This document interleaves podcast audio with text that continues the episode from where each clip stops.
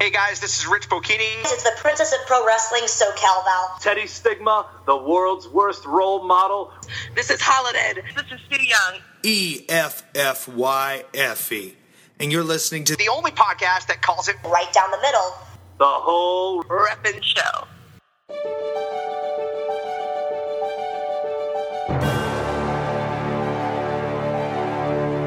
Coming to you live from Hollywood, California, and Atlanta, Georgia. It is the 50th episode of the only wrestling podcast that calls it right down the middle the whole Ref'n Show. And now, here are your hosts, Perry Smith and Daryn Beasley.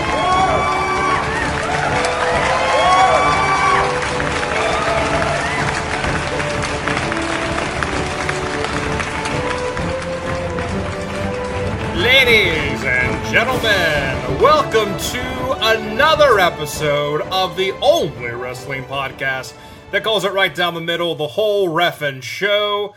My name is Perry Smith, And my name is Daryn Beasley. and we want to welcome you to our 50th episode.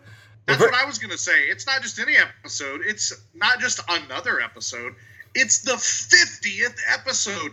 It is the golden episode, the golden anniversary, the gold standard, if you will. Nothing standard about this episode. It is it is the platinum it is the platinum beyond standard. It exceeds expectations. Uh, but in this very special uh, very special episode, you will notice uh, we are live. We are in fact broadcasting live. Um, not together, of course. Um, No. As many may recall, I am no longer on the East Coast. Uh, I am in front of a packed house at the Palladium on Hollywood Boulevard. Folks, give yourself a round of applause. Beautiful. Thanks for coming out. I appreciate that. Appreciate that. Great. And I am on the hallowed grounds of what used to be the Omni in downtown Atlanta, Georgia. Yes, it's something else now. It is not a pile of rubble, but uh, we, don't refer to it uh, by its current name because it has no class, it has no taste. But we remember the good old days where the four horsemen and the nature boy Ric Flair ran wild at the Omni. So I am coming to you live from the Omni in Atlanta, Georgia. Yeah, it is. It is loud over there for sure, Daryn. But uh, a shame we couldn't actually be together. We went through a great expense to rent out two different uh, venues. We probably could have just rented out one, but you know, I, I didn't feel like another you know trip across the country. It's too soon for me. So Too soon. Too soon. Hashtag too soon. Hashtag too soon. Like uh like uh Jinder Mahal getting the uh, title. Um oh uh, oh it, it's always about wrestling here on the whole Ref'n show, the wrestling podcast calls it right down the middle. Um, so yeah, very special episode. We got uh, tons of headlines. We did miss you guys last week uh, due to uh, well, I guess traveling. Uh, a lot of difficulty in travels and technical issues, but uh, now we're back together again, apart together. Um, but yeah, a lot to apart together. It was weird to miss a week. We went 49 consecutive weeks. I know. Without so much as missing a single episode. And then here we were on the cusp, on the very brink of the golden anniversary. And uh, we just uh, we decided to take a week off, and uh, of course, we, there were a lot of logistics in uh, booking these venues. There were, And there we- were. all these lovely guests here tonight. Yes. We're so glad to have you. Thank you so much, everybody. Thank you. They also cheered on my end, by the way, just now. Um, so yeah, I mean, uh, we, we take a week off, of course, and sometimes there's uh, not a lot going on, and sometimes there's a lot going on, and of course, this time there's a lot going on. Uh, we'll talk about JBL. Uh, leaving his commentator uh, duties on SmackDown Live, uh, give you a uh, update on the Nature Boy Ric Flair's condition, more troubles at GFW and Anthem, uh, and we're going to talk about injuries galore, including uh, Big Cass and Asuka, both wrapped up in that one. Not to mention the fact that, of course, Daryn Beasley did attend the one year anniversary bash for Fest Wrestling. What, what, what, what? That was a killer show. When we're talking about anniversaries, man, did Fest throw a bash down in Gainesville, Florida. I'm so glad to have been there, and I'm going to tell you all about it, dear listeners. And uh, we were there, but we weren't both there. And I was there, and you were there in spirit. Oh, It doesn't have quite the same ring to it, but, you know, again, in spirit. right. I, I sent a drone with a camera, but I couldn't get inside the building. I couldn't figure out how to fly it in. I think Beastly attacked it anyway. But anyway, um, so we got to talk about that. Of course, we're going to have one of our favorite. And it's hard to say it. We've had a lot of great guests on the show. We've had a lot of positive feedback though with this particular guest. He's actually the guy who kind of introduced us to Fest Wrestling. So it's very fitting that we have him on our show one more time, and that is the Golden Boy of Grab Ass himself, Effy. Fresh off his victory against Leon Scott at Fest Wrestling. We're going to hear all about it. Again, the golden anniversary, the golden boy of grab ass. Now he's the platinum on. boy of Grab Ass. It is, is just, it is a dovetail. It is a dovetail of two cities, and those cities are Hollywood, California, and Atlanta, Georgia. That's Let's right. hear it from the crowd. Let's hear it for the boys. The boys are back in town with episode 50, and I don't mean Thin Lizzy, but I do mean that it's going down tonight. It is most certainly going down. It is the dance, as Paul Heyman would say. Uh, before we can get through all that stuff, let's start from the very beginning. Let's start with some of them. Headlines.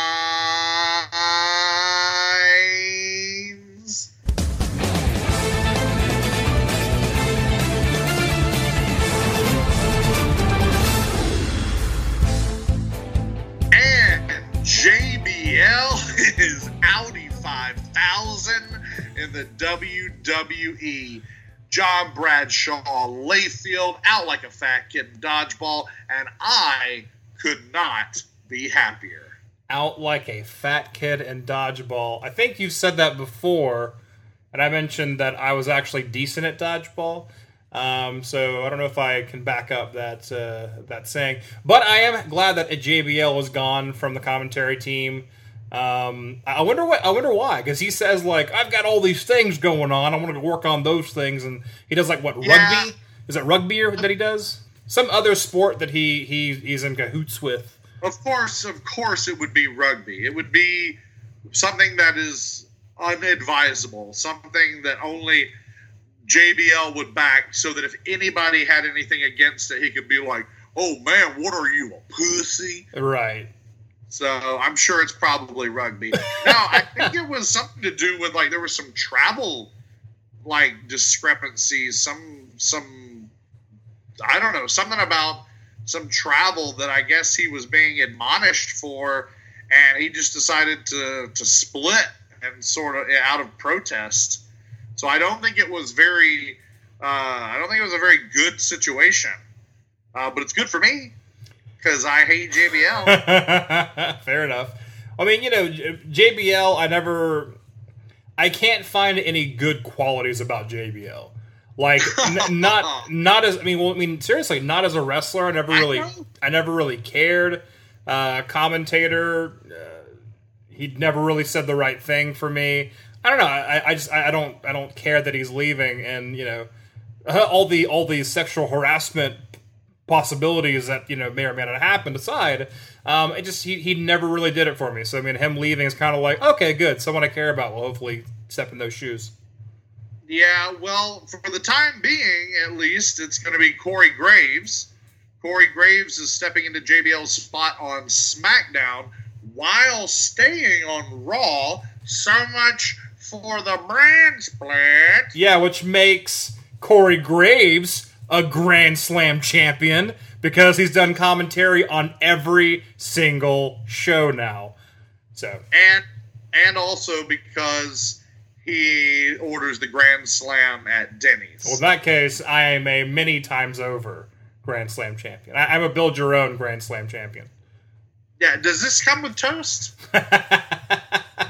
But uh, Corey Graves, in order to handle double duty on the two biggest shows for the world's largest wrestling company, he will be stepping away from the announce table on 205 Live and on main event. He will be replaced on those shows by Nigel McGuinness Nigel McGuinness. over, coming over and uh, doing some extra work outside of his NXT duties. He's doing some extra work. He's doing background work. Sorry, He is. sorry. It's because I'm here in Hollywood, California, at the Palladium. Am I right, folks? Yes, yes. Okay. I'm sorry. I'm sorry, Daryn. I'm sorry. It's the Hollywood in me. But it's those real people. Those are real people there with you at the Palladium. Those are not hired extras. No, no, we did not. We did not hire people from Central Casting and tell them to come over and watch us, watch me by myself, and you, you know, via satellite, do a uh, 50th anniversary show. No, of course not. Did I did I ever tell you that Central Casting tried to uh, hire me to be James Gandolfini's body double? Yes, you did actually. The, the late, the late great James Gandolfini, R.I.P. and uh, R.I.P. it was it was immediately post Sopranos, and I think they basically they I guess they weren't totally happy with his ass, and so they were they wanted my ass to stand in for his ass. That's got to be a hard thing to hear, right? Yeah, producers were talking about it. We're not happy with your ass. Um, we're gonna go find a better ass. So uh, We need an ass of someone thirty years younger than you, James. yes, Don't worry, he's also uh, a very large, hairy man. He's just younger. Right. And his, he, he has a big fat ass, but it's a little more taut. a little more taut. By that I mean it's it's college educated. Uh, it's uh, it was tight. Um, yes. Okay. Oh man, that one is really over with the folks here at the artist formerly known as the Omni. Oh, that's here wonderful. Beautiful. Downtown Atlanta, Georgia. Beautiful, wonderful, yes. Oh man, and I, I forgot to uh, compliment you on uh, your wardrobe here. Very fine uh, tuxedo, as I also wearing a tuxedo uh, here at the Palladium. Of course, uh, we are in our tuxedos. We are in our tuxedos. Those tuxedos were captured in animated form by a dear friend of the show, Ben Blanton, Yes, aka Mr. Ben Joe, aka Mr. Skyfish, aka Papa Midnight. and uh, he is everybody's Papa. He is the Papa of the pencil. He is the Meister of the cartoon drawing. He is a dear friend of the show. So shout out to Ben capturing our lovely tuxedos that we are wearing on our bi-coastal live 50th episode of the only wrestling podcast that calls it right down the middle, the whole Ref'n show. very nice. Yes, indeed. But with that, we say adios to JBL. Uh, I'm sure he'll be popping up the WWE at some point in the future, and we'll act like it's nice to see him. Uh, Can only not hope. Right. I'm sure he's got a he'll have a Legends contract forever. I mean, he hasn't gone to the Hall of Fame yet, has he? Oh God, no. Oh, he'll be going in next year. He'll be going in next year, my friend. Speaking of Hall of Famers, though, we got a report about a certain two-time, two-time WWE Hall of Famer. We're talking about the Nature Boy, uh, Ric Flair. We reported on the show uh, a couple weeks ago that Ric Flair was hospitalized and put into a medically induced coma uh, due to a blockage he sustained, which actually ended up affecting many of his uh, vital organs. Um, so, in an attempt to kind of slow down the progress and I guess the the mayhem of that, uh, they they did medically induce a coma. Um, but the Nature Boy is doing well. He's on the mend. He's alive and kicking. And uh, Dear listeners, if you did not see the video that he put up on Twitter, please go check it out right now. it is pretty great. My favorite part, of course, is the T-shirt that says I'm not dead yet, motherfuckers. it's a very PG T-shirt. Um, but yeah, no, it's great. Obviously, the Nature Boy did what Hogan asked, and he, he kicked out at two. Um, of all the people for of all the people for Ric Flair to refuse to lose to, I'm glad it was death. You know, he'll lose to Hogan. He'll he'll have to lose to Hogan every week, sure, but no, not death. Fuck you, death. Um, so yeah, it's great. Nature Boy's back, and we'll probably see him on television. I'd imagine in the coming months, just as kind of like a hey, I'm okay. So that's great. Uh, I certainly look forward to that. And uh, from all of us here at the hallowed grounds of where the Omni once stood, where you wrestled many, many nights, Nature Boy, much love to you. Godspeed to you, Ric Flair, on your road to recovery. We're glad to see you up and about. That's right. Can we uh, can we get one for the Nature Boy here, folks? That's right. Yeah. All right. Woo! Nature Boy. Coast to coast, Nature Boy. Oh boy. Oh man. GFW, folks. GFW Global Force Wrestling, formerly Impact Wrestling, formerly TNA, Total Nonstop Action. Um, having some issues.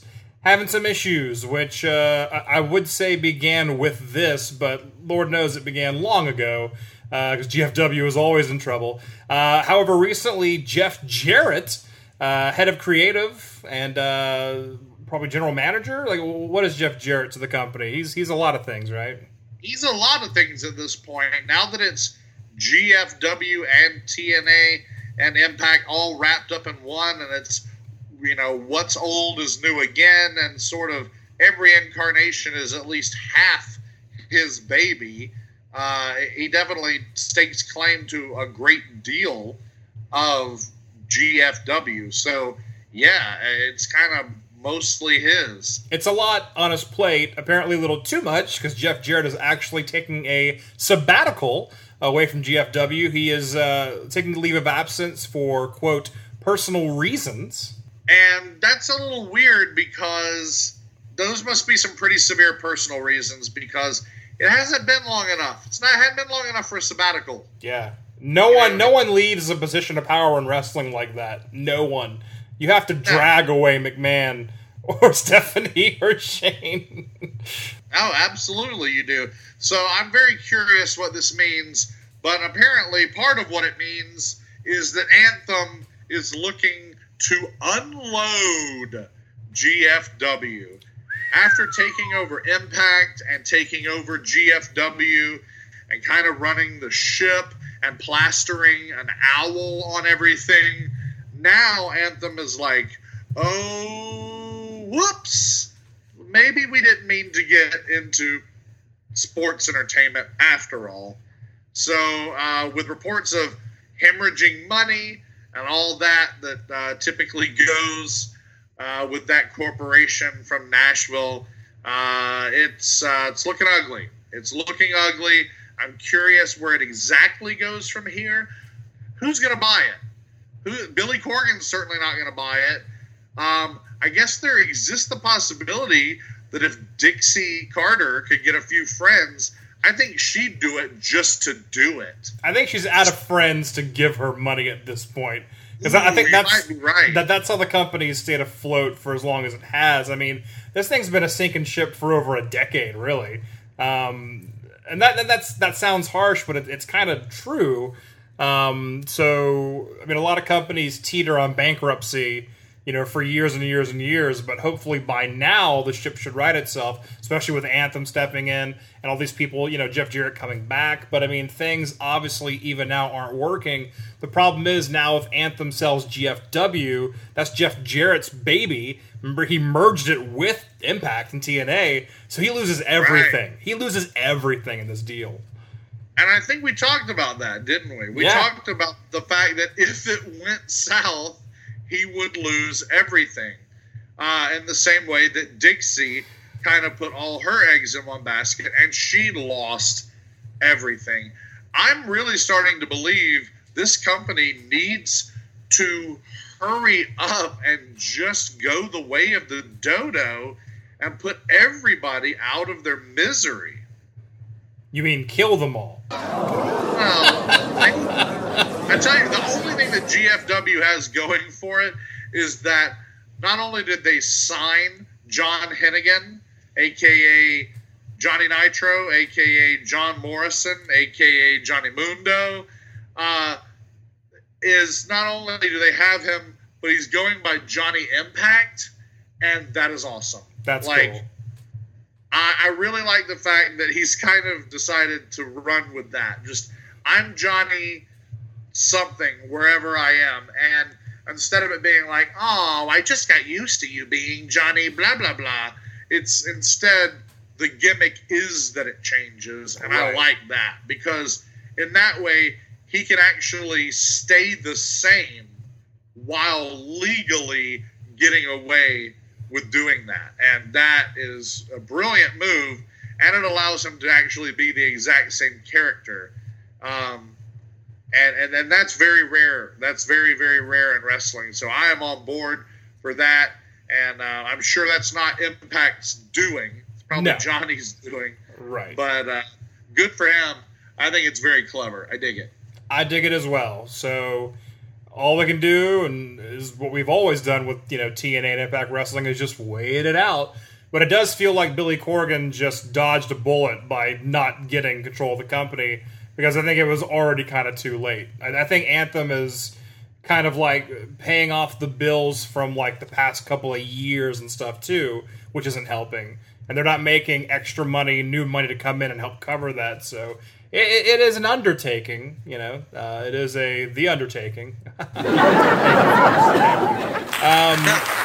Well, it's too bad they didn't call Mark Calloway. It is. It is. He wouldn't have And answered. He wouldn't have answered the phone, Daryn. What's that? He would not have answered the phone, Daryn. No, no. Uh, probably not. Not not that. Not a phone call from uh, that fucking owl. if you will. Yes, that's what it says in the Uh, caller ID. I would love to see that on my caller ID. I also probably wouldn't answer. Um, I was wondering how long it would take one of us to mention Billy Corgan since we were talking about the sale of GFW. I hope Billy just doesn't even catch wind of this because he might go, "Oh, what? What? I buy? I'll still buy it." No, no, no. I mean, I'm sure he's got a thousand people at uh, Global um, that'll be like, "Hey, this is going on. Now's your chance, Billy." And they go, "I'll buy it." uh, I am always slightly uh, confused by your Billy Corgan impression, but I I enjoy it. I can't. I enjoy don't do his normal uh, his normal speaking voice. I do like his like mid song voice. You know, like you know. Well, sure, you, you shouldn't do his normal speaking voice because his normal speaking voice sounds like a normal speaking voice. I know. And where's the impersonation? So I like to do Exactly. it. Yeah. Exactly. But no, Billy Corgan, please steer clear of GFW. We haven't even heard anything in a while about your NWA foray. So stop buying wrestling companies. Just don't do it.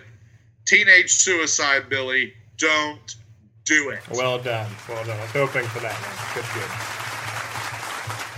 And now we've got some injuries to report. Woo, woo, woo, woo. That's right. We're gonna shift to a successful company, the. WWE. Oh man, I don't think. Uh, you know, why didn't Billy just try and buy like majority stake in WWE? I don't know. He wants to. He wants to actually control what he has. So Uh, well, he could if he had the majority. that's a lot of Stake. money. That's a lot of money. Yeah, he's not gonna buy. He's not gonna buy more of WWE than Vince McMahon. That would just that would just be silly. But anyway, yes, to the WWE, we've got a couple of unfortunate injuries. Asuka, the Empress of Tomorrow, injured a few yesterdays ago. We have not talked to you in a couple of weeks, dear listeners, and all of you, dear listeners in attendance here at the Omni, or what used to be the Omni here in beautiful downtown Atlanta, Georgia. Yes. So we have news to report, and that is Asuka was injured in Brooklyn. Takeover Brooklyn 3, the night before SummerSlam, Asuka successfully defended her NXT Women's Championship with a victory over Ember Moon. However, she broke her collarbone during this match and has relinquished her NXT title, and that's heartbreaking. It is collarbone breaking and it is heartbreaking. It is. It's uh, it's interesting because I think the question for them was, does she lose it on the way out to go to when she moves up to the the rosters, the main rosters? Um, and uh, this kind of settles that for them because she relinquishes it without actually losing it. You know what I mean? She lost Yeah, it, but I- she didn't lose it. No, you're right. Absolutely. I think the heart the heartbreaking part though is that there is a totally uh, unceremonious end to the uh, record-setting reign, Right. and that's the unfortunate part of the whole thing. I mean, the injuries injuries happen. I'm sure it was extremely painful. That sucks. The rehab is going to be painful, and obviously she's going to miss some time. But what really, really sucks about the whole thing is the unceremonious end to the reign. They've, they've celebrated this reign very heavily, and I'm sure they will continue to, but we'll never forget that it ended with her simply giving up the belt. Right. Like, I, and that's not very heel of her, and she's been quite heel for uh, for some time now. I almost wish uh, wish that she would have come out and really, really raised hell, refusing to give up the belt, saying that despite the fact that she was physically unable to defend it, she wasn't giving it up because there was no one there. There's no one in NXT worthy of holding the belt. Like, you know, and then uh, ultimately Regal could have stripped her, or they could have made the bold move of letting her keep it.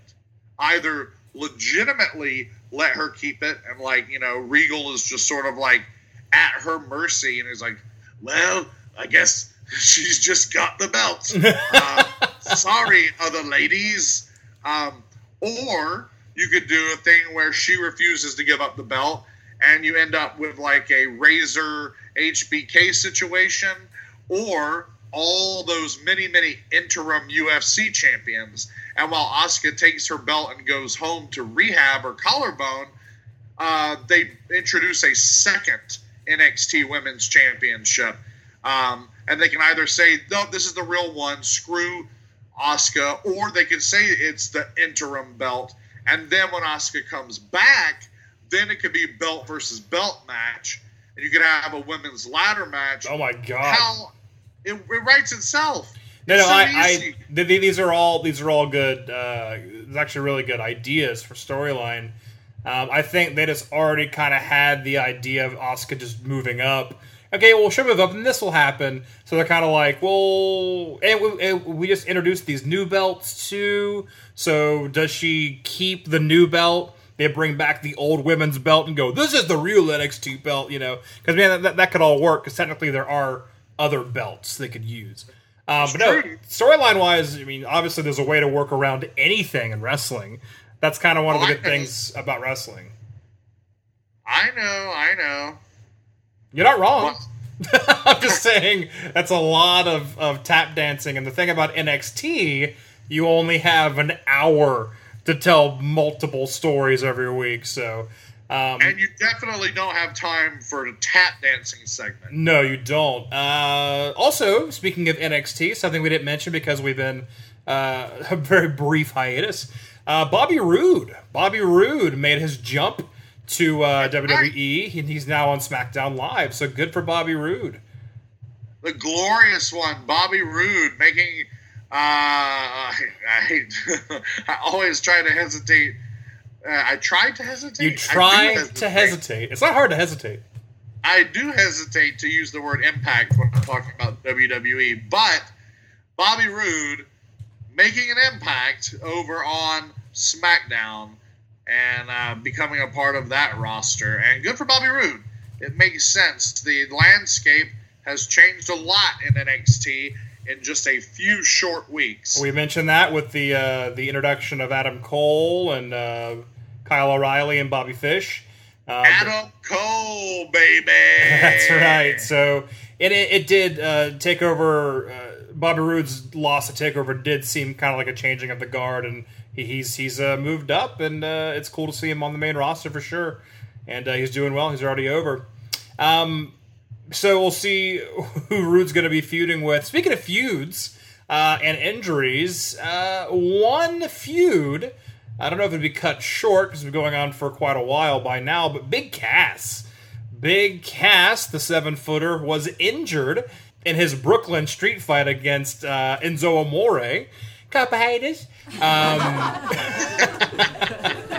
uh, he actually uh, he actually hurt his knee. Uh, I think it may have been an ACL tear. The thing is, since we've come to you last, uh, he's already had surgery. That's the thing about these injuries. You're injured? Okay, surgery now. Get prepped for surgery. Like, you know, I, I just ate. No, no, no. Go, go get surgery. Um, so no, jump in the pool, swim. exactly. What my mom said. Yes, exactly. Um, so yeah, Big Cass already uh, had the surgery. He's already on the mend. Uh, I think it's going to be some months until he comes back. Um, but man, it just that brings his whole thing to a screeching halt because obviously he's being built up as the next big main. Uh, big Show feuding with him forever. And Big Show's already moved on to feuding with Braun Strowman. Um, probably a little feud, more of like a Braun Strowman. He's so strong he can throw the biggest guy through a steel cage, and it's what he does, uh, which happened on Raw. did. Exactly, which actually happened on Raw. So um, yeah, Big Cass will come back when he does. Asuka, a lot of a lot of uh, talk about her uh, returning, not to NXT but to the main roster. So that'd be kind of cool to see her just show up on the main roster all of a sudden. Um, and uh, we await for them to come back, of course. and hopefully it will not be too long. I am excited to see these two return. Two of my favorites from the last several years of the professional wrestling world. Hopefully, their injuries heal quickly and we'll see them back in action. But when you want to talk about action, you needed to have been in Gainesville, Florida this last Sunday for the one year anniversary bash of Fest Wrestling. Let's talk about it.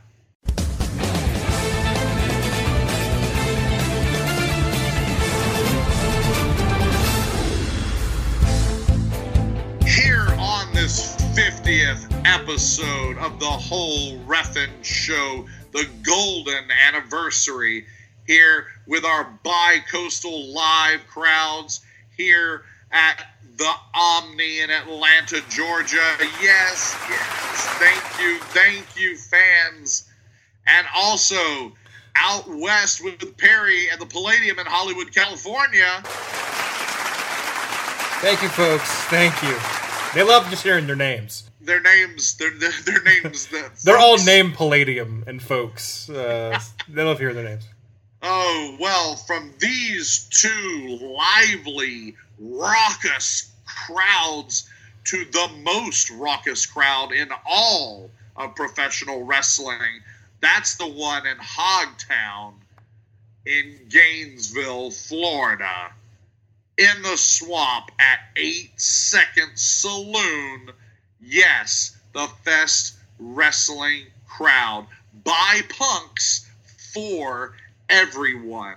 The show that was the one year anniversary bash, celebrating one year of Fest Wrestling since a wrestling ring grew out of Tony Weinbender's brain and set up shop in a boot scooting boogie saloon in downtown Gainesville. We are celebrating that one year anniversary with a bash. And uh, I was there. You were there. Unfortunately, I was not there. Uh, ill-timed uh, relocating for me, um, which means I missed a fest show, which is awful. I feel bad about it. Um, but I gave all I gave all of our favorites, all of our friends of the show. I said, "Hey, man, and womans, you do it. All right, you did it." Whoa, man. Whoa, man. Yeah, so next Fest Wrestling show will be, of course, at the Fest 16, the 27th through the 29th of October in Gainesville, Florida. The show will be called We Are Family, and it will be on the final day of the Fest 16 in October of this year. Perry and I will be there with bells on because on Saturday the 28th we will have a live version, another live version, much like this one, much like this one. This one will be live from the Hippodrome in Gainesville, Florida, and uh, special guests to be announced.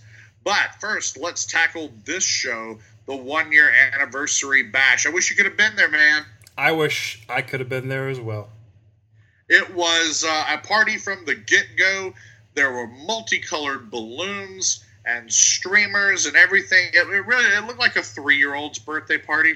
but I guess it was a one year old's birthday. It was a one year old's, yeah, yeah. It was a one year old's birthday party, and uh, you know how one year olds like to celebrate, don't you? You know how they like to celebrate their birthdays No. with ice cold Pabst Blue Ribbon. That's right. Yes, yes. It was on sale for two dollars, and it kept us all hydrated so we could celebrate the one year anniversary of Fest Wrestling. I know we've said a lot about Fest Wrestling on this program, and we will say even more, but I'm going to take this opportunity at this very moment to say just a little bit more and thank God for Fest. Thank God for Tony Weinbender. This has been such a beautiful, beautiful company and endeavor uh, to be a part of, to be a fan of, to be a part of the Fest Wrestling family. Tony has invited uh, Perry and myself, the whole Ref'n show, deep into the fold, and we are glad to be part of the Fest Wrestling family and the way that they are revolutionizing independent wrestling uh, again and again. Every time they get together at eight seconds and then put on an absolutely killer indie wrestling show. So this this show would be no exception.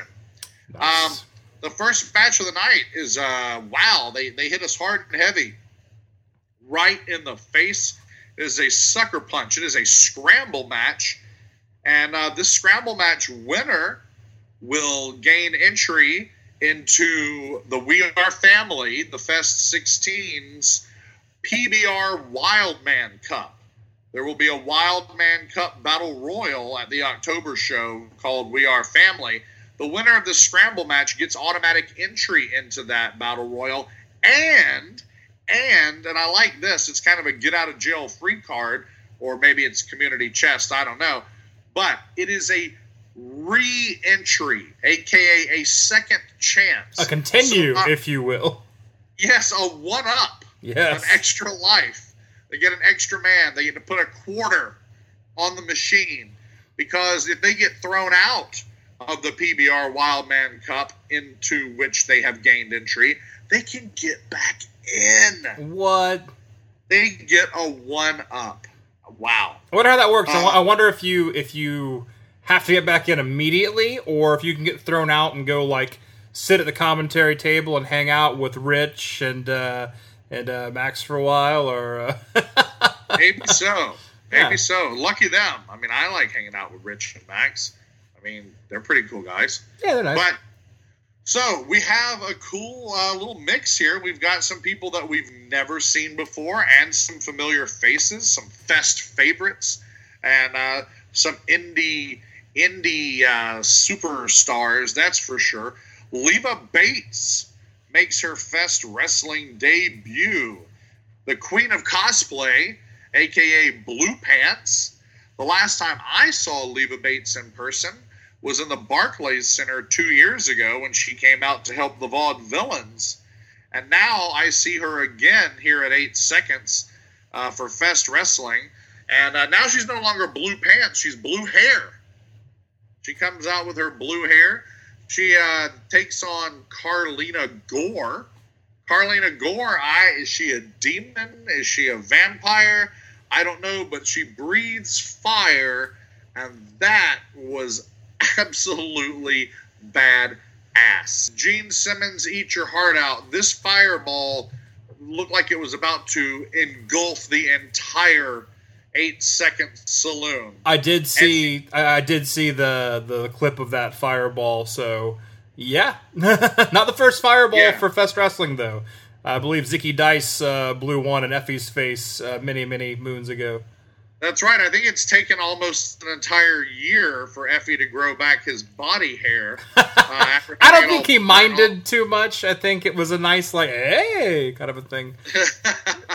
it was per- some perfect singeing there. Some there you go. There you go. Perfect singeing. Is that is that a punk band name? yes, it is. Uh, also involved in this match, this scramble match for entry into the PBR Wildman Cup, is Trish Adora, making her return to Fest Wrestling. Perry and I saw her in her Fest debut. It was nice to see her again. Also, Aria Blake making her return to Fest Wrestling. And Drennan. Drennan and his amazing entrance music. I could listen to it all day. And uh, Drennan from the get go on this night is uh, wow, he is getting a lot of massive heat, nuclear heats from the crowd, uh, from the Fest Wrestling crowd. The freak Rhett Giddens is also in this match. The gypsy Priscilla Kelly, the Shine Nova champion Priscilla Kelly, bringing her belt to the ring with her and and also humping it in the middle of the ring. and then everybody loves Beastly. Yeah. Beastly was there in all of his hirsute glory and um, swinging his chains. Very nice. Uh, very interesting smattering this scramble. a couple of uh, new newcomers to Fest Wrestling. Couple of folks who've been around for a while. Uh, Trish Adora, Aria Blake, and Priscilla Kelly, no strangers to each other because they fought the last time they were at Fest Wrestling uh, in a triple threat match that was interrupted by Joey Ryan at Bring Your Mom. So this is almost like they can't just have a triple threat, can they? It has to be all these other people involved. um, so that that's interesting that they're kind of thrown back into it again. Uh, and, and of course, Beastly. Come on, he's a he's a Fest staple. He's been there. He's been there forever, man. Yeah, the match kind of. Uh, I didn't know what to, to make of uh, the direction that it was going to go in because at a glance you're like, okay, Rhett Giddens, the freak. They don't call him the freak for nothing. He's huge. He's built. Uh, he's, he's very intimidating. So at a glance, you think this guy is is capable of devastating anyone and everyone in the ring. Certainly, this uh, smattering, to use your word. Um, Well, I, didn't of invent the word. I'll I'll go ahead and say that. I didn't invent the word. uh, the smattering of people, all of which are much smaller than uh, the freak.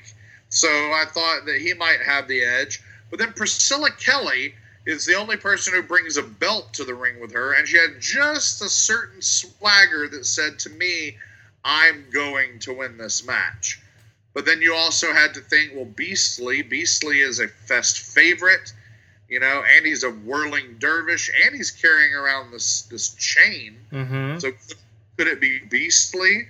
Um, and then you got to think Leva Bates again. Her, it's her Fest debut, but she's a pretty hot commodity and definitely an indie favorite. So I really didn't know what to think of who was going to win this match. Um, it was entertaining uh, as a match. Drennan immediately drew the ire of everyone else involved. And so it seemed like for the longest time, the effort was to basically uh, disassemble Drennan to, to the best of their individual and collective abilities. They treated him like Johnny Five from Short Circuit.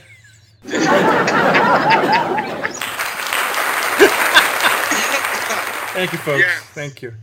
yes, exactly. Yes, I like that one. Well, there- there's, there- there's always a, a scapegoat in a scramble match. I feel there's always that one person that everyone kind of gangs up on. Um, well, it's Drennan. it was Brennan. Okay, good, nice. Yeah, Drennan ends up taking a stone cold stunner from all the participants in this match and referee Frank Gastineau Aw, gets Frankie in Gast. action. nice. Then there's a series of near pins, including Frank Gastineau. Yeah, making who, makes the count? Who makes the count for Frank? I, I can't remember who made the count, but uh, yes, Frankie Frankie had to be encouraged to go for the pin, but he did go for the pin. Um, What happens if Frank wins? What happens if Frank wins the scramble Oh. match? I'm telling you, man, if I were like hashtag who booked this shit, hashtag if I book this shit, Frankie Gastineau goes to the PBR. Man, that, That's that's for like shades of Stone Cold Steve Austin refing Kane versus The Undertaker and setting them both and declaring himself the winner of the match. oh my god! And that was back when I hated Stone Cold Steve Austin because he did stuff like that. But on this night, it is in fact Leva Bates who wins the match. She comes in, she makes her debut, she sings the Golden Girls theme song uh, after wrestling the entire match in a Golden Girls uh, t-shirt. Good. Uh, strangely enough, I was hanging out at a bar around the corner before the show began, and Golden Girls was actually playing on the plasma televisions at the bar. Um, Plasma while I- TVs were made for Golden Girls, I think, reruns. Because you really, the, the plasma TV, you really want that high def Bea Arthur and uh, the the other I- ones. I can't think of the other names right now. Yeah, Rue McClanahan, is that a person? Who's that? Rue McClanahan, isn't that one of them? Yes. Oh, man. Rue McClanahan. Hey, Rue McClanahan in Ultra 4K. That is. that's what you want while you're eating your fried grouper sandwich. Oh. Which is what I was having. I was also I had a fried grouper sandwich uh, with house made dill, like uh, heavy on the dill tartar sauce, That's horrible. and a, a raspberry lager. Delicious lunch, delicious lunch, uh, delicious lunch that I had that I shared with Crystal of Fest Wrestling family fame. She's nice. I like Crystal. Crystal, thanks for sharing lunch with me at Lucy's. Um, but back to the matches. Back to the matches here at the one year anniversary bash of Fest. So Leva Bates goes over though, and she's going to be in uh, the PBR Cup, and she's going to have a, uh, a continue in case uh, things go wrong for her. That's interesting. I can I can only hope that she carries out like some plush green and white mushroom head with a one up on it, so that when she gets thrown out, she can go pick that up and like hand it to I hope. Frank. I hope when she slides back into the ring, you hear the one-up sound play on the PA. they better fucking do that. Yeah, for sure. Oh man, that would be great. Next on the card this night uh, in Gainesville, though, on the 3rd of September 2017, we had the Boilermakers, the long awaited debut of the tag team, the Boilermakers, two other favorites of Fest Wrestling. That's right, Teddy Stigma, Friend of the show. the world's worst role model and friend of the show Friend of the show. uh, tagging with Eric Cannon. And these two will take on Awaken. Uh, Vandal and Wolf Taylor, the dooflunkies of that nasty Leon Scott. Do flunkies. Vandal and Wolf Taylor taking on the Boilermakers. And so this is a very interesting match, which immediately went outside. Right. It's like they really basically just came to the ring to get out of the ring. Right. Uh, well, I mean, uh, the entrance wise, uh, looked like uh, Vandal is looking more awakeny, wearing like a like a like a, a tattered like you know tattered clothes and I guess the bland colors, the gray and all that stuff, and with patches and and uh, so it just seemed like Wolf and Vandal are getting more awaken-y. Because otherwise, when Vandal went, was wearing his normal gear, he looks like a. Le- I don't want to say legit wrestler because he is legit wrestler, but you mean like, like, like just just straight up ring gear. You know, like he has like the coordinated colors. and He's got like the knee pads and the boots and like the the. And he's still, yeah, he's. I mean, he's still sporting that, but Yeah. you're right. His entrance Entrance-wise, though, yeah. a little more themed uh, with the rest of his buddies, the rest of his awakened buddies. Hashtag stay woke. That's right. Like, apparently, Leon Scott had a meeting with all of them and said, "All right, guys, we got to all coordinate our wardrobe here. Vandal, you have to wear some some shitty looking apocalyptic clothing, man. Otherwise, you're out." So, I guess Danhausen wasn't going to wear it. They said, "Then we don't need you around, Danhausen." They said, Danhausen, get thee to a nunnery. Yes. And so he did. He got he got thou to a nunnery. he got thou to a nunnery. Well, this, uh, like I said, this match immediately spills to the outside, and uh, spill, no pun intended. There's lots of whiskey and Pabst Blue Ribbon being imbibed before, during, and after this match. Nice. Uh, I think all four members of this bout uh, took a header to the uh, PBR trough, and the girl behind it uh, selling the ice cold uh, tall boys was like, "Holy shit!" and, uh, people kept getting thrown into it. I'm pretty sure she just didn't want the entire thing to end up on top of her. Right. So, who could blame her?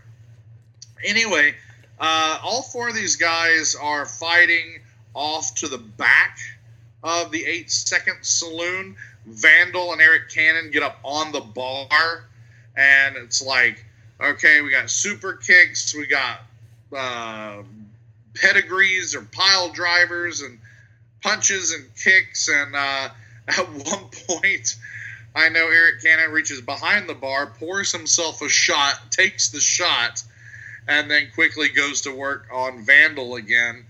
Uh, meanwhile, we got Wolf Taylor and Teddy Stigma tearing each other apart back in the little like corral area. And then at one point, the Vandal ends up over attacking Stigma on the far wall. Next thing you know, Oh, oh, okay. Now this I saw. This I saw a clip of on Twitter. Uh, yeah, this is awesome. Vandal was held up by Stigma, and Vandal kind of like, like somehow grips like the second floor, uh, like banister, and kind of pulls himself up, and he's up on the Yeah. second floor. Right? Yeah, that that's pretty. That's pretty cool. Oh yeah, that was a huge spot, enormous pop out of the crowd. Almost all of the crowd had shifted and walked over to that far side and were surrounding uh, the wrestlers over. And I was like, yeah, I'm gonna, I'm gonna keep my place here at ringside. uh, but still had a good view. Yeah, it, it, it's cool, view. but I'm not walking over there. I'm not gonna lose the sweet spot I've been standing in for hours. yeah. Uh, but I still had a great uh, uh, an eye line of seeing uh, Vandal go flying through the air with the greatest of ease, and um, Yeah, because he, he dives off. yeah, Yeah, man. he dives off, and I was like, "Whoa!" I mean, so again, Take that, Team. Lucha. He's not the only ones that can do that. Vandal, he's got the gumption. Vandal is man. Vandal has really just impressed the hell out of me the last couple Fest shows. I like that Vandal. He's all right. a very, very, very capable and talented individual in the ring. He is definitely a key part of the success of Awaken. However, it was not meant to be on this night as the Boilermakers go over. The Boilermakers are victorious and uh, they are celebrated by the Fest Wrestling faithful, the Fest family. Very happy to see uh, Teddy and Eric drink their respective drinks and uh, cheers to one another's health and uh, future victories in Fest Wrestling. When you're a friend of the show, you're you're a shoe in to win. You know, it's just we uh, we we pay the referee off and say you know fast counts whenever possible and uh, all that stuff. So it pays to be a friend of the show, folks. It pays to be a friend of the show. Does pay to be a friend of the whole Ref'n show. Next up, we have a tag team mayhem match. It is a triple threat tag team match, and it is mayhem. It is exactly that. First, we have the Gymnasty Boys. That's right. not the gymnastic boys, and not the nasty boys. It is the gymnasty boys. You know what's horrible? I, I just caught that that's what all of that is. Like I didn't Oh, even. really? I, I just okay, Gymnasty Boys. That's what their name is, and like I never really like analyzed it. It's kind of like recently I was thinking like Castlevania. Oh, it's like Transylvania, but it's in a cat. Oh, okay, that makes sense. There's, there's just things you hear and you think, okay, that word means that, but you don't actually break it up and say, oh, it means that because of this. So there you go. Well, you know what I always say? What? Hashtag words mean things. Yes, the words do mean things. Hey, uh, our dear listeners are, may recall that in our last episode, in which we were sort of explaining to them how the the our paths were taking us in some interesting directions. Yours was taking you back to California. Mine was taking me back to the classroom as I had begun teaching um, high school uh, history at a private college preparatory academy. Uh, I will say I was proud that I have already managed to instill in some of my students the idea of hashtag words mean things. When I was sitting at my desk today and my AP World History students were walking around and uh, basically playing grab ass, not, of course, the golden boy of grab ass, Effy. Um, but They weren't playing Effy in school. What do you mean? they were basically just moving around, and uh, one of them was asking the other one a question, and then he asked him to clarify, and I heard one of them say, "Hey, words mean things." There you go. There and you I go. said, "I know I can hear in his tone he's being completely sarcastic, but uh, it's still." Even if they're even if they're making fun of Mr. Beasley, that's okay because it shows my words are sinking in. And hey, hashtag words mean things. Those words that sink in mean things, so that that, that is good. But now you got to teach your kids about the Gymnasty Boys, about White Mike, and about Timmy Lou Retton. Yeah, Oh, absolutely, and maybe Castlevania later. Yes. But right now, White Mike and Timmy Lou Retton take on three equally charming heterosexuals. That's right. Trevor Reed and Mike Monroe, led to the ring by shit talking Jim Sherbert, are the first of two teams that the Gymnasty Boys will be facing.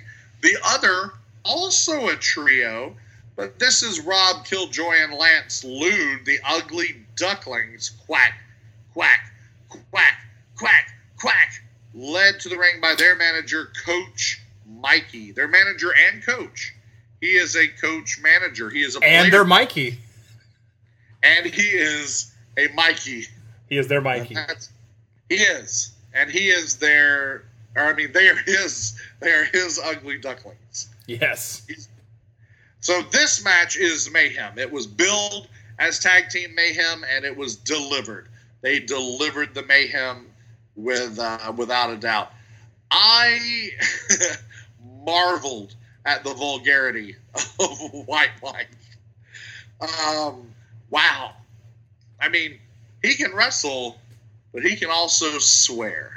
And uh, his swearing skills are are rather impressive. And uh, so for every for every amazing aerial maneuver Timmy Lee Retton pulled off, White Mike said something incredibly offensive. And uh, it, it probably also involved uh, whipped cream. Uh, just saying. yeah, they were. I saw they were wielding cans of whipped cream, much like the NWO would wield cans of spray paint. Uh, yeah. Yes. So, and that actually comes into play later on in the review.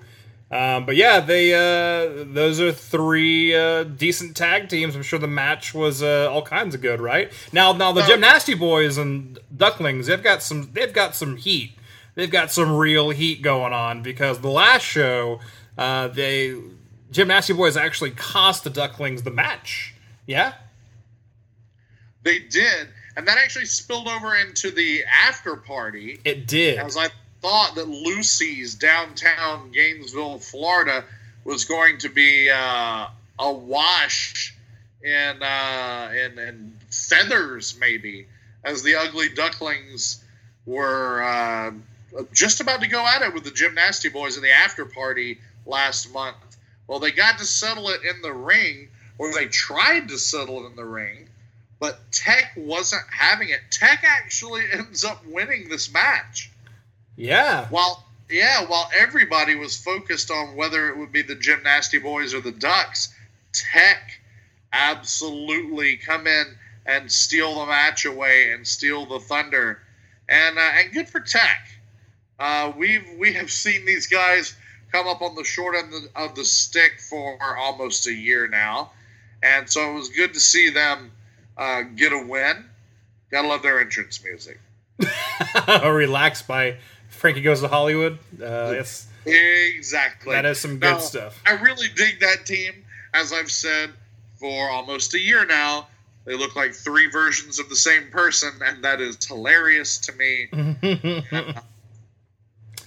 I just love how earnest they are. Like they're they're they're kind of funny, but it's like they're, they there's a certain uh, like earnestness to them as a team, especially when you put them uh, alongside these very silly teams, and then uh, so, so you get to see them sort of get very frustrated at the antics of the the the sillier opponents. It is interesting because Tech, even though you you can tell they don't take themselves that seriously, they tend to tag up with these other very gimmicky tag teams. Uh, like Right. the Ducklings, like uh, Gymnasty Boys, and it's just like, would you guys just be serious and wrestle? Like it's almost like it's almost like Tech is the straight man in a comedy, and they're Yes. like, uh, "We're here to do business. What are you doing, fooling around?" Um, so that that's very interesting. And the thing is, Tech shouldn't give a shit, but they give a shit, which is kind of a contradiction as well.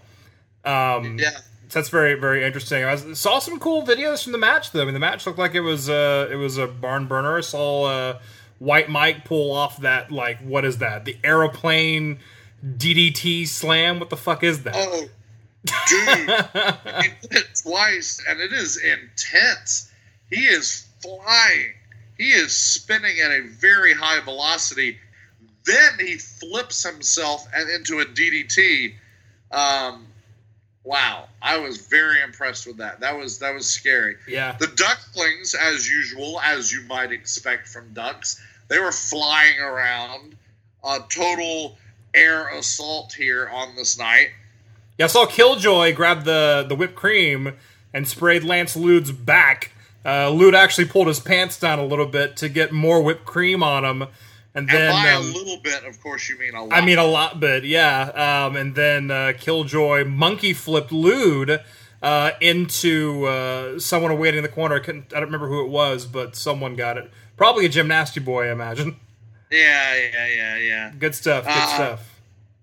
Very good stuff. Very good stuff. And the whipped cream came into play later on, yeah, NWO style. Oh yeah, yeah. Timmy Lou Retton ends up with the uh, the whipped cream, and uh, he he wields it like a spray paint can, and he writes GNB for Gymnasty Boys in whipped cream on the back of the Ugly Ducklings, and that's hilarious. Good stuff. But Hopefully Tech the uh, feud. walks away with the victory, as we said. So good on Tech. Yeah, Tech uh, slides right out with the win there, while the Gymnasty Boys and the Ducklings, I'm sure that's going to keep going and going and going. I hope it goes forever. Hashtag feud forever, because uh, these two teams are, are great. And Tech, uh, nice little uh, little ingredient to throw into the mixture as well. for sure. Um, why not some more triple threat matches? Yeah, of course. You get you got the talent, use them. A triple threat singles match. We have Saeed Al Sabah taking on Darby Allin and Lucha Cruz. This is a wow. Here's a uh, a display of styles. This is a, a lot of different stuff going on here. Saeed Al Sabah working this crowd with furious, furious heat. Um, absolutely angry. Like, don't cheer me. I mean, he is getting in people's faces. He is shoving people. He is screaming at people. I, I think it would hurt my face to make a scowl that intense, but he does it. And um, All right. there is uh there yeah there's a very very it's very hateful a lot of hate coming out of al sabah and uh so uh and, and he fights that way too. He hates his opponents. He hates everybody. Fueled by hate. That is saeed al sabah darby allin mysterious as always coming out and uh there's something uh, it reminds me of like uh uh, Johnny from the Karate Kid, um, especially Especially when he has when he has like the the the gaunt skeleton makeup on. Yes. Okay, there you go. I guess all skeletons would be gaunt, right? Yeah, yeah. there, there, there are some there are some more jovial. Uh, there's some thicker skeletons. Yeah, but still. That's true. Yeah. That's true. But Darby, you know, he's got the he's got the blonde hair, he's got the the chiseled tan physique, but then also he's a skeleton. So there's something very very Johnny uh, about him, and uh, nevertheless, uh, Lucha Cruz, I, I I don't know if he was late. I don't know what the deal was, but like I know he just sort of showed up while Tony Weinbender was opening the show with, uh, I guess, the opening monologue, so to speak, like it's it's Saturday Night Live or something. Uh, Cruz uh, just sort of appears like he just walked in the front door and he's got his bag with him and his glasses on. Well, even when he comes out for this match, he's wearing a Fest Wrestling T-shirt and like genie pants, like with pineapples on them, and tennis shoes. Like, what happened to your gear? What happened to your gear, Cruz? Um, there's also a kid in the crowd who was dressed as CM Punk, and uh, complete with a drawn-on beard, and um, Cruz went and got the kid, and they after Cruz has made his entrance. Oh wait, you know what he made his entrance to, don't you? Uh,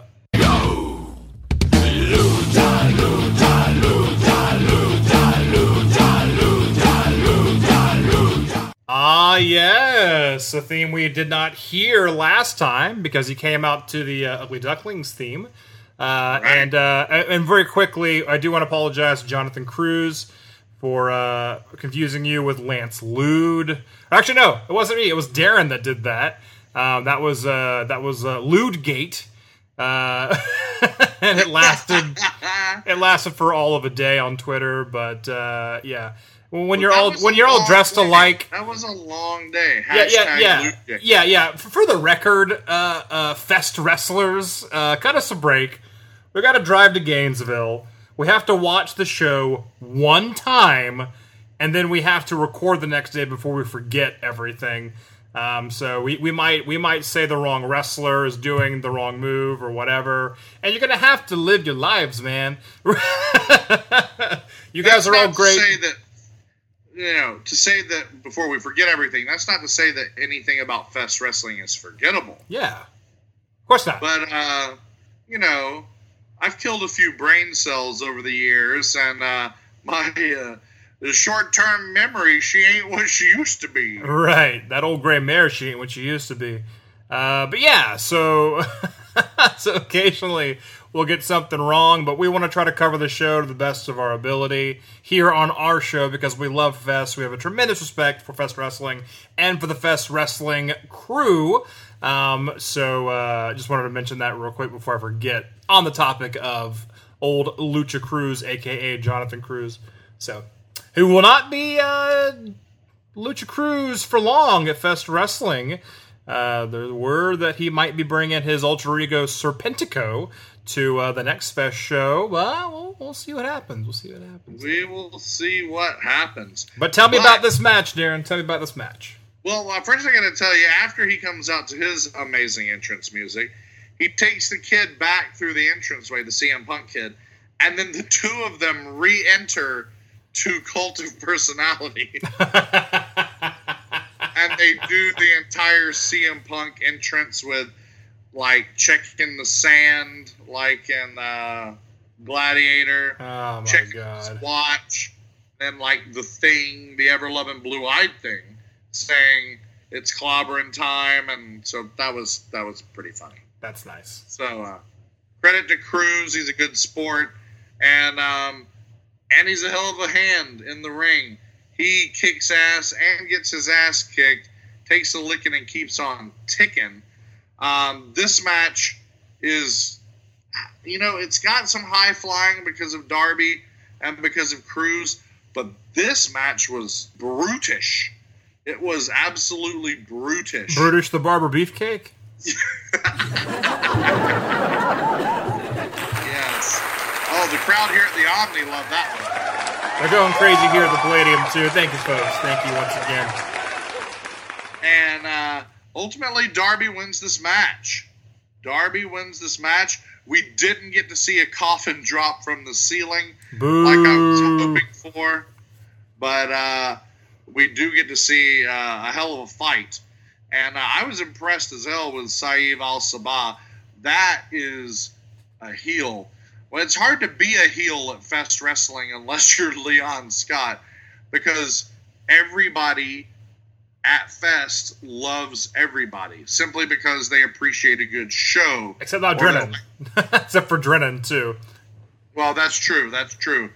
But uh, You have to try very hard though. Basically, you have to tell people not to cheer for you. Um, as Yeah. you said, that's what that's what he was doing. So So congratulations to Al Sabah. He actually takes Darby Allin's body bag. Darby Allin brought a body bag to the ring with him, and uh, Al Sabah puts Lucha Cruz, which is another throw to Karate Kid when the guy shouts out, "Get out the body bag." Uh, Yes. So yeah, all right. Now now there's some validity to these claims that he is in fact Johnny from the Karate Kid. Yes, um, but uh, yeah, eventually Lucha Cruz uh, is put into the body bag. nice. And uh, so yeah, it's uh, it's interesting, interesting end to this match. But uh, Darby Allin goes over, so good on Darby Allin. Next up, we have a match, a tag team match. The Hooligans making their Fest Wrestling debut, taking on Fest mainstays Pop Culture, also known as Jason Cade and Veda Scott. And the hooligans uh that's a, the name the name is apropos i will say that. The uh the hooligans that's what they look like. Actually they, they look like they look like two captain cavemen. I guess you could say that they look like captain caveman You could say that. and son Yeah. Ugh. Anytime they added the sun, it was always garbage. Anyway. yeah or it's like james bond james bond jr Ah, that's the worst. That's that's a little different. Uh, James Bond and son. yeah, there you go. He probably had. Let's let's let's talk about that. James Bond probably had a lot of illegitimate children, right? He probably had a lot of kids, right? Jon Snow. I think Jon Snow is one of them. Yeah, I think John Snow might be a, a Bond. John Bond. Anyway, John Bond. I think he. I think he was a quarterback. Um. Okay. So, the hooligans. I couldn't really tell what was going on with the hooligans. I didn't know if they were like, if they were hillbillies, or if they were punkers, because they were like, you know, they had the whole hillbilly from like the neck up. You know, overalls, big- right? Like overalls and bare feet. Yeah, Yeah, and then like mega mega hair and giant beards but then their overalls were covered in like operation ivy patches and i was like um they, they listen they listen to a lot of operation ivy up in appalachia is there such a thing as like punk hippie? Because maybe that's what they are. they're punk hippies i mean you know they're they're They, they, they just let, let's let's return to the earth, man. and Listen to some some misfits, man, and just Right. and plant plant a garden. Dig it. like maybe a punk farm collective. Yeah. But like, but I don't like maybe like you know some some farm to table vegan punks something like that yeah. maybe. Okay. But no, there there's definitely a hillbilly vibe that's happening here. Because the, the first of all, the no shoes thing that automatically throws throws it into that arena of like like mountain hillbilly redneck whatever you want to call it. But uh, yeah, it, they, they were they were both very short, and they looked they looked almost identical except one had dark hair and one had blonde hair, and uh, that's why I was like, they're Captain Caveman and Son, and uh, and then also with their manager who just so there was three three people who looked exactly the same, so Captain Caveman and Son and Father. and their manager. you know what actually happened is instead of having a um, uh, a band play at the intermission for this show, they had the first annual Festi Awards, and um, so when the Festies end after Tony and Jake Crown have handed all the awards out, pop culture comes to the ring and heals it up. Pop culture, who has not exactly been the biggest heels in Fest, decided since they didn't win Tag Team of the Year, by God, they were going to heal it up. They were pissed. I, I think the thing about pop culture uh, with Jason Kidd and Veda Scott is I, I, I use this this this term uh, lightly here, but it kind of fits them. They're kind of brats, you know. Yeah, I Be- can dig that. Be- between like you know being pissed off that they didn't get like tag team of the year um, kind of like getting that sneaky win on the ducklings after the Gymnasty Boys interfered at the last show know what i mean and going kind of Oh, yeah, like well hey absolutely. hey we, we, we, we took the win because we saw it we took it you know um, them being kind of mad that they're passed over and everything it's a very bratty thing to do uh, but i mean they're they're good at it so i mean it's it's i wouldn't even say that they're faces because I, I do think they're kind of leaning more toward the heel side these days. But uh, whatever. Good wrestlers though. when you say brats, of course, you mean B R A T Z. I do. Yes, I mean the Bratz dolls that I know nothing about. I mean this thing I know nothing about. Yes. Uh, yeah, pop culture makes their way to the ring, and they're going to have a sit-in. They're going to peacefully protest until the the Fest Tag Team of the Year decision is overturned and given to pop culture. But the hooligans decide they're also going to pull up some chairs, and so the four of them sit uh, in a diamond shape in the ring, and then they start passing punches to the right of them.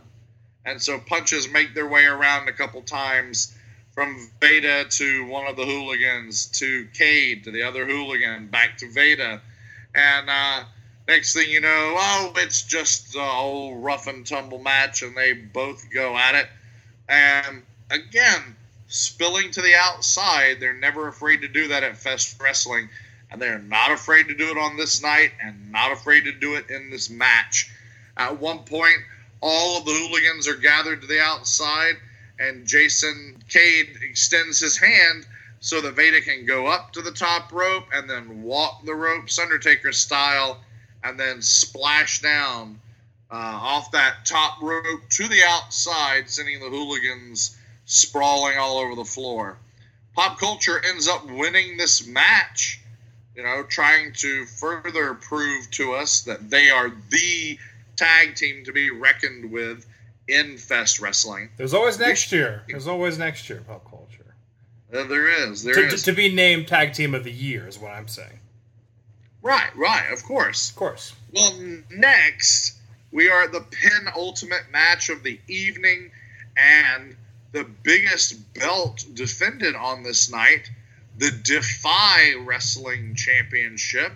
Defy Wrestling out of the Pacific Northwest, Portland, Seattle, Tacoma, that whole area. That's the stomping grounds for Defy Wrestling. Their champion, the King of Swerve, Shane Strickland who comes to the ring wearing his Defy Championship belt that he is putting on the line. He is defending it on this night here at the first anniversary bash of Fest Wrestling. But he also has his Wrestle Circus Championship and his CZW World Championship with him. Save some for the rest of the wrestlers, Shane. Jesus Christ. The good, it's a good thing Su Yung was in Spain, or Shane Strickland might have tried to take her belt with him. Su Yung, speaking of belts, did defend successfully her Fest Wrestling Championship while in Spain. So that's very cool. Fest Wrestling Championship was uh, defended uh, internationally. That's pretty awesome. It is now officially an internationally recognized title. yes, thank you. I was going to say, and if we we follow You're- you're the uh, logic of the old National Wrestling Alliance, that belt is now a world championship. It is now the World Championship belt. yes, it is. I just, And, I just uh, wanted to say what you said, Daryn. and you did. Yay! Congratulations. But no, as far as I'm concerned, Su Yung is now the Fest World Champion, Yeah, and that's pretty badass. that's pretty great. But uh, anyway, so Shane Strickland is is is three three world champions, uh, or he's world champion three times over, if you will. But defending only the Defy belt on this night against the Governor Martin Stone, who earned his shot by defeating Mister 450, aka the Mecha Wolf, at the last Fest show. Christmas in now- July, yes, indeed. Yes, yes, yes, sir. Now finding his way into this match, turning it into a triple threat match, is the son of Havoc himself, Matt Cross. Matt Cross, who we did not see at Christmas in July, but we saw him take on Lio Rush in one of Lio Rush's last independent shows, uh, which was uh, Bring Your Mom. Absolutely, every Fest Wrestling show is chock full of big time talent, and Lio Rush made Fest Wrestling a priority among his final few stops before signing with WWE. But on this night, three of the hottest talents on the indie circuit hashtag defend indie wrestling, hashtag support indie wrestling, the Defy Wrestle Circus and CZW World Champion Shane Strickland, Martin Stone, and Matt Cross. They're going at it triple threat style. Martin Stone throwing punches, throwing caution to the wind, the thuds that he makes when he chops Ric Flair style, man. He is chopping meat out there. That's a tough dude, man. Absolutely. Matt Cross again, the uh, the uh, the gymnastic and athletic ability of Matt Cross is is just incomparable. And Shane Strickland, king of swerve. This dude is smoother than ever. He is smooth as silk. He is as smooth. He is as fine as strawberry wine. Yes. Yes. You, you, you can use that, Shane. You can use that. Yeah. it's a good match. It's a good match as you might expect. It's an excellent match. It sounds like it'd be a great match. God damn. Uh, of course it was. Uh, Shane Strickland uh, leaping over the top rope to land on both of his opponents. Matt Cross doing that amazing fly at the rope and then bounce off because the rope hits you on the back of your neck. Yeah, the, the shoulder got- bouncer. Yeah. Yeah, that weird. I don't even know. I, I'm sure it has a name. I need to learn what the hell the name of that move is because it's one of the favorite things I've ever seen. uh, he did that into like a double cutter, uh, like a double diamond cutter type thing. They're uh, just just the aerial maneuvers alone are enough to write home about. And then, like I said, you got Martin Stone out there, just with a, I guess British strong style. Honestly, just a lot of tough, hard punches, really laying it in. Um, there are some some funny spots where basically, I think everybody at one point hits uh, hits a, hits their opponent with a balloon, making them pop, and um, of course would not hurt at all, but it make it an excellent sound, and it's funny to watch them se- uh, sell a, a balloon popping. Hey, man. That's great. But yeah, it is remarkable, and uh, it's very, very cool and very exciting that the Defy Championship was on the line. It was up for grabs. The uh, partnership that Fest and Defy are celebrating, and that's a partnership that will only be strengthened after this night and only be re-strengthened uh, come October in time for the Fest 16 and Fest Wrestling as We Are Family, as there are a number of promotions that are co-promoting on that day with Fest and Defy uh, organizations like uh, Pro Wrestling Revolver, uh, among others. And we'll talk more about that as we get closer to that show. But uh, that is very exciting as we see the independent scene, which is, some people are calling the new territory system, um, are actually working together in many respects instead of competing with one another which I fully support. Right. I mean, it, Uh, it, it kind of is that. And how cool is it that the Defy Championship is being defended, you know, at Fest Wrestling? Priscilla Kelly Yeah. shows up with the the Shine Nova Championship. I mean, it's great. It is great. It is, it's a lot of fun to see.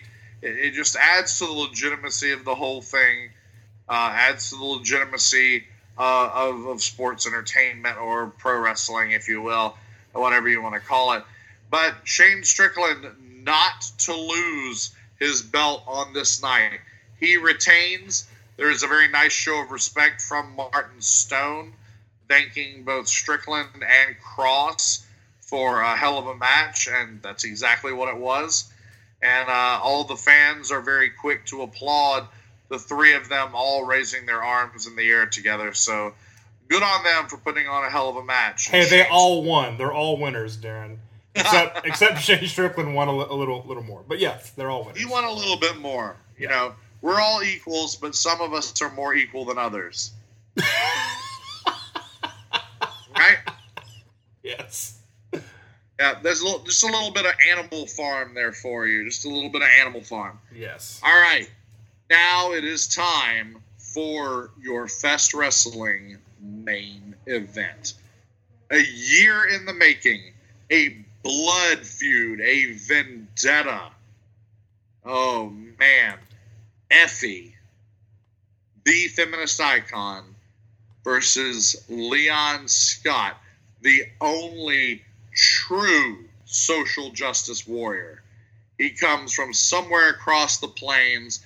Leon Scott of Awaken taking on the Golden Boy of Grabass in what we were told would be their final match. So this, This is win- this is it. This is winner take all. This is Exactly. they've had so many matches leading up to this. This is like Taz and Sabu, or no, this is like Dreamer and Raven. This is It absolutely is. that. Yeah, yeah. It's not. They're not doubling down. They're like sextupling down. yes. I mean that the, this this match, uh, and it lives up to everything it could be. We were told in the days leading up to this show that it would be a dog collar match.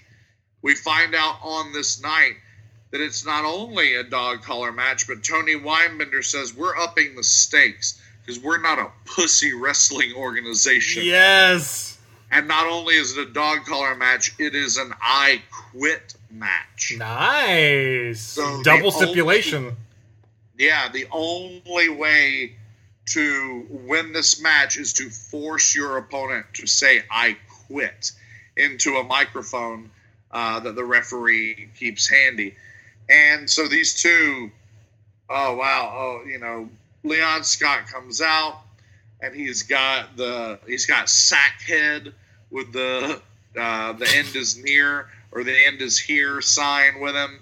He's got Wolf Taylor and Vandal. And then out comes everybody's favorite daddy, the golden boy of grab ass Effy. And uh, he, you know, he kind of skipped to the Lou My Darlings, his way out of the entranceway, makes his way around.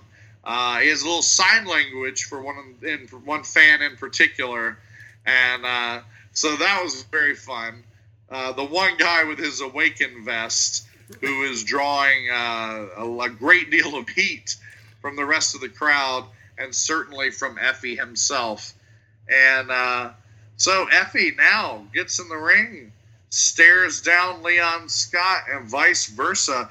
These guys are about to be connected at the throat with heavy duty leather dog collars, which are connected by a steel chain. Something tells me that Effie's no stranger to heavy duty dog collars connected by a steel chain. I'm just saying. Well, you know, I, I uh, I'm with you there. Yeah. And I, I actually uh, had texted Effy earlier in the week and said, tonight I'm playing Iggy Pop and the Stooges. I want to be your dog, just for you, Effy. and uh, so uh, when I remember this match, that is exactly the song that I will think of. And uh, Effy and Leon tore one another asunder. This was a gnarly, gnarly match. I think I called a match earlier brutish. Well, that's what this is as well. Gnarly, brutish, exhaustive, exhausting. Um, they they absolutely tore one another apart. They, I'm surprised they didn't break one another's neck as often as they yanked one another by the chain. Jesus, That's got to be difficult wrestling and, and putting on an entire program when you're also a, attached with a chain that can get like the middle of it can get wrapped around anything and it can just ruin spots and and I mean that that's that's hats off both of them for completing the match and it you know it, it going off as well as it did.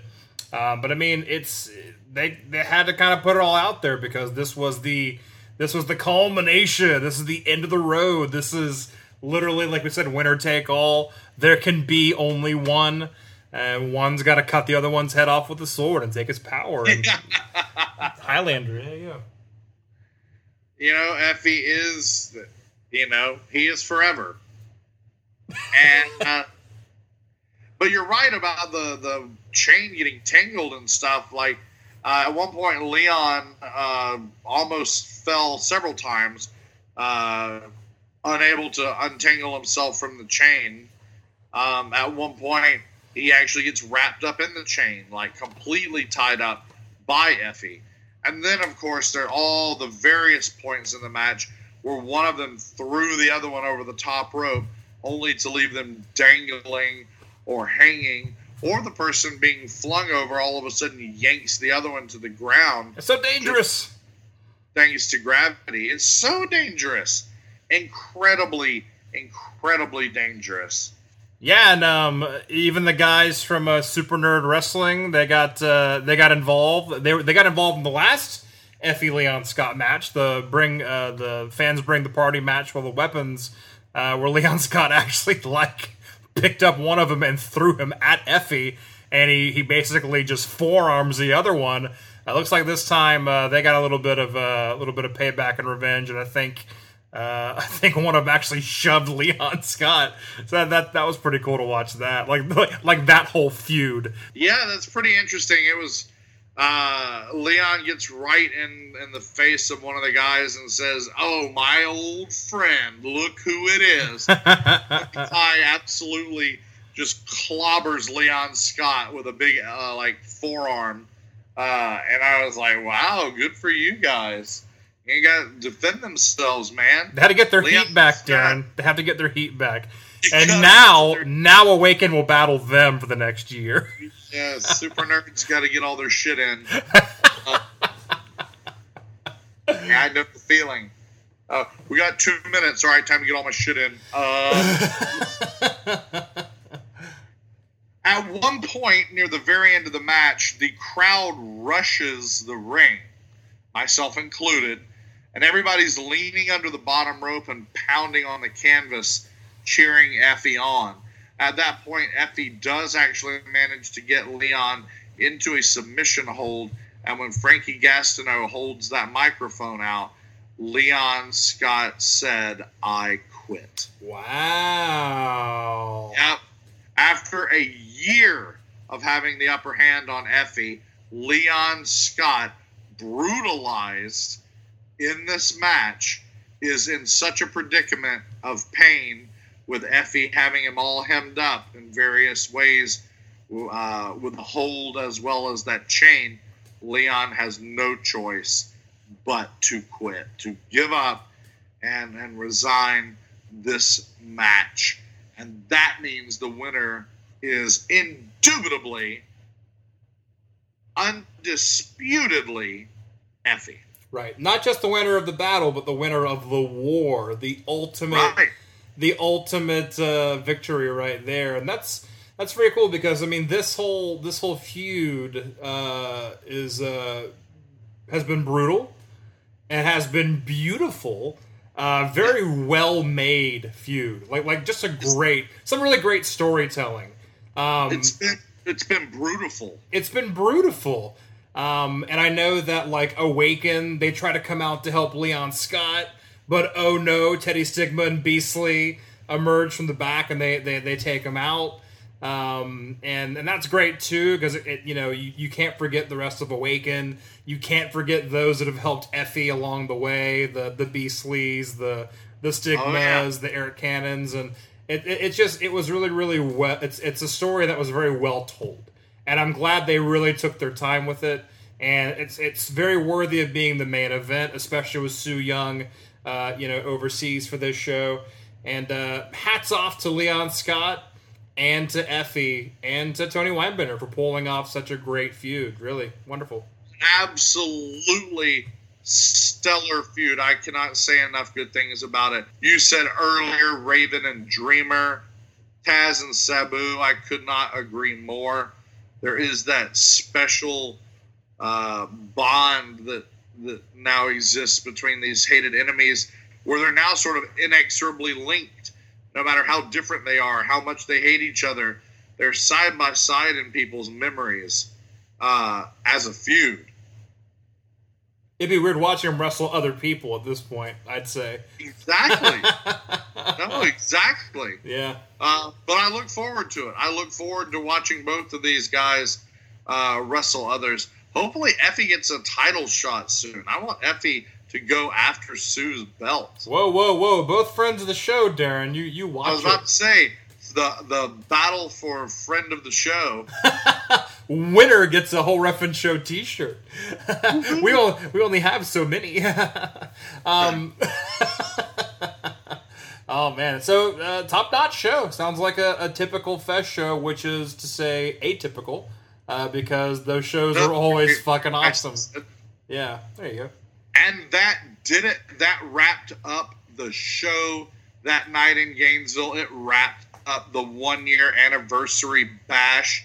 It was great to hear Effy on the microphone, thanking all of the fans, thanking Tony, thanking the locker room, basically doing a lot of the stuff that he hates. but you could tell that it really, really did come from the heart. There was uh, an incredible amount of sincerity. I think even Effy knew this was the time, this was the place to give those thank yous out, and that's just what he did. And he was met with many, many, many you're welcomes and thank yous from that fest crowd, that fest family uh, that is there month in or every other month in and every other month out. And uh, Fest loves Effy, man. Fest loves Effy. And the whole Ref'n show loves Effy. And I think Effy loves the whole Ref'n show. He he likes us at least. Come on. He likes. Whoa, whoa, whoa, whoa, whoa. Like? No. Nice. We love Effy. He better love us back. We do love Effy. We do love all of Fest Wrestling. Maybe Effy a little more. Um, but no, uh, Fest Wrestling's great. Uh, we definitely look forward to the next show. Yes. For sure, for sure. The next show, who will Effy fight now? I don't know. The next man. show will be in October, as we mentioned earlier. The 27th, 28th, and 29th in Gainesville is the Fest 16, the biggest, baddest, raddest punk rock festival and music festival in the world Mhm. descends on North Central Florida, Gainesville, Florida, the home of the University of Florida, the home of the Fest, the home of Fest Wrestling. It's going to be three days of punk rock and pro wrestling. That Sunday, October 29th, is the mega show, the super show, the stacked, stacked, stacked card. We are family, where Fest Wrestling will be joined by lots of other sister organizations, friend organizations, everyone coming together to spotlight different talent, different championships, and perhaps slightly different styles, but all in the Fest wrestling ring and all for the Fest family, which include a lot of the dear listeners of the whole Ref'n show. We have a very nice symbiosis here with Fest and the whole Ref'n show, and I believe there's a lot of blend of uh, the fans. A lot of our listeners are Fest family, and a lot of Fest family are listeners of the whole Ref'n show. And as a treat for all of them, we brought back uh, one of our favorite guests on the show who has, as we just learned, uh, finally vanquished Leon Scott and awakened uh, Effy. So we're going to talk to Effy a little bit about uh, Fest Wrestling, the Fest Wrestling experience, and uh, what's going to happen in the future. So Hell yeah, let's welcome Effy back to the whole Ref'n show.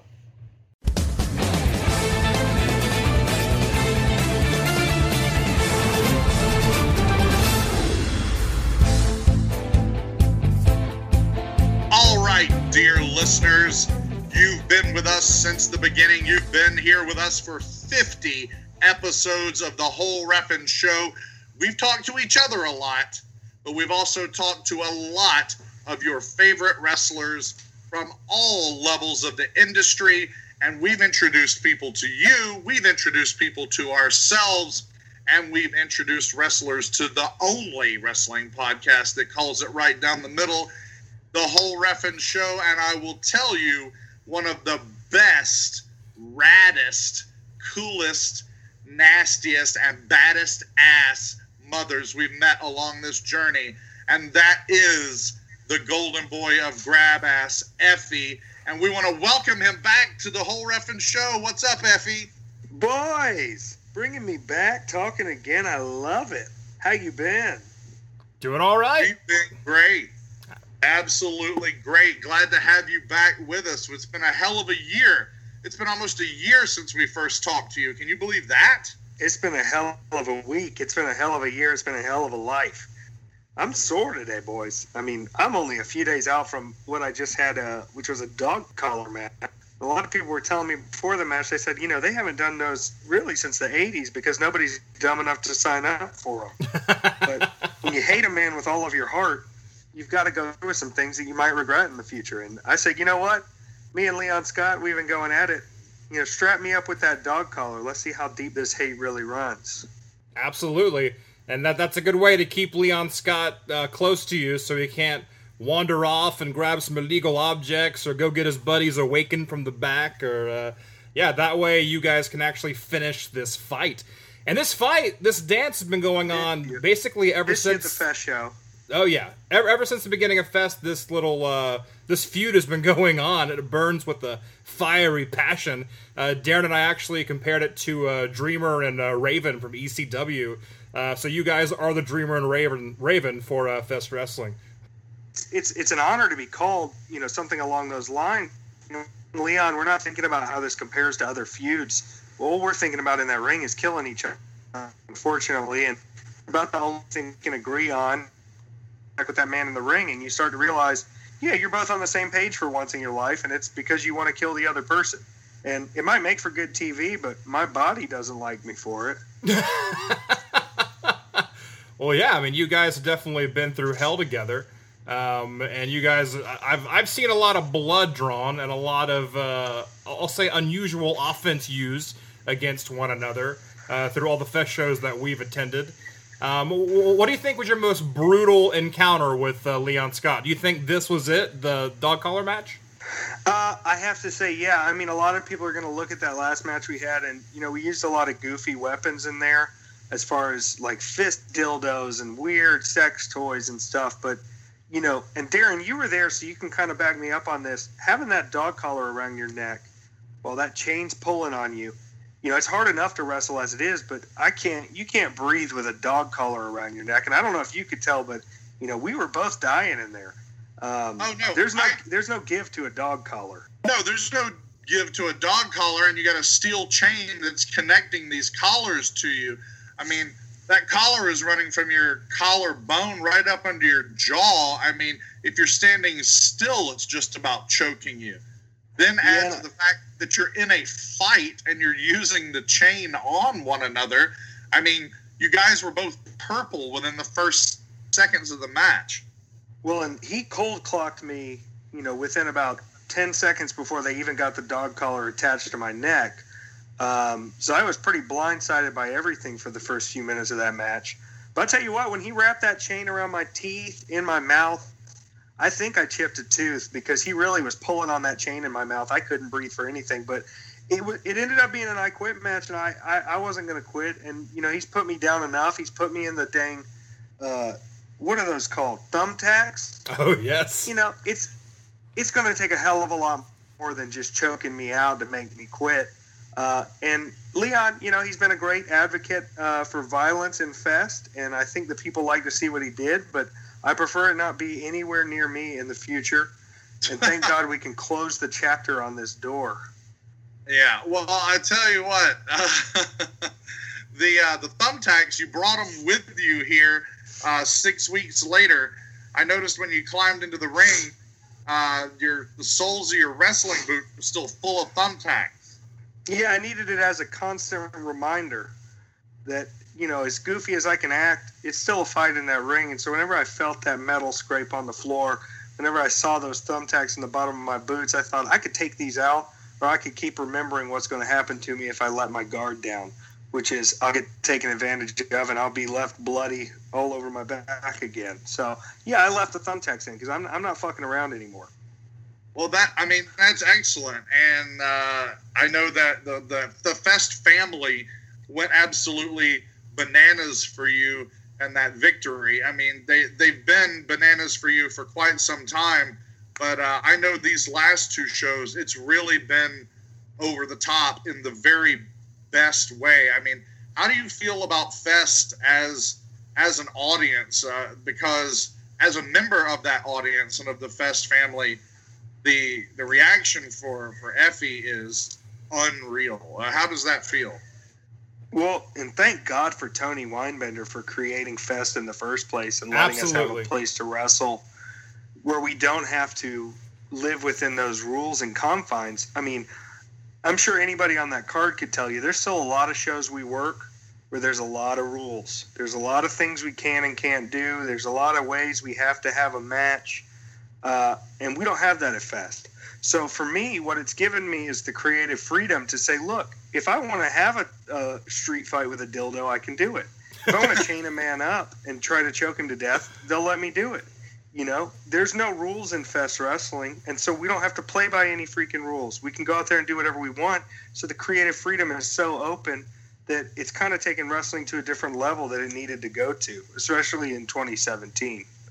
So now that the bad blood between you and Leon Scott is officially over, now we're not going to see that match again.